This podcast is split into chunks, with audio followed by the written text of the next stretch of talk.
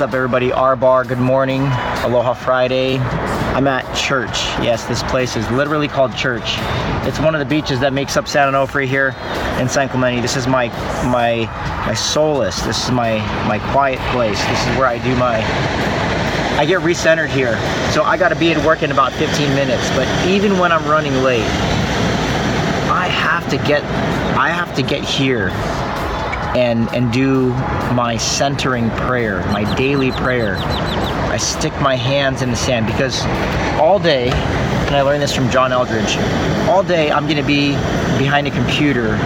Um, I, I do a lot of writing. I do a lot of counseling. I do, you know, pastoral ministry, but it's going I'm never gonna have a quiet time like now. So even when it's just three minutes, even two minutes, even just for one minute, even I've had a time where just all I had time was 30 seconds to recenter, to reset, and pray, and stick my hands in the sand, saying, "I've been crucified with Christ, and I no longer live, but Christ lives in me." It's Galatians 2:20.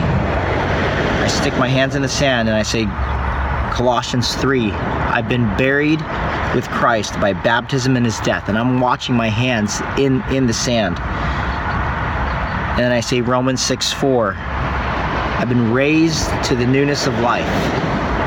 Hebrews uh, 11, I shake off every weight that so easily entangles me, shaking my hands off, right? And I fix my eyes on Jesus, the author and perfecter of my faith, who for the joy set before him endured the cross, scorning its shame.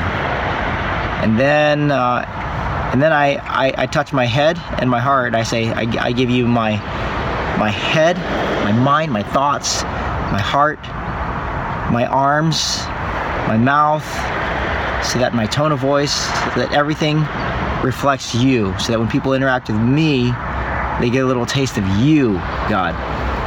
So that's my centering prayer.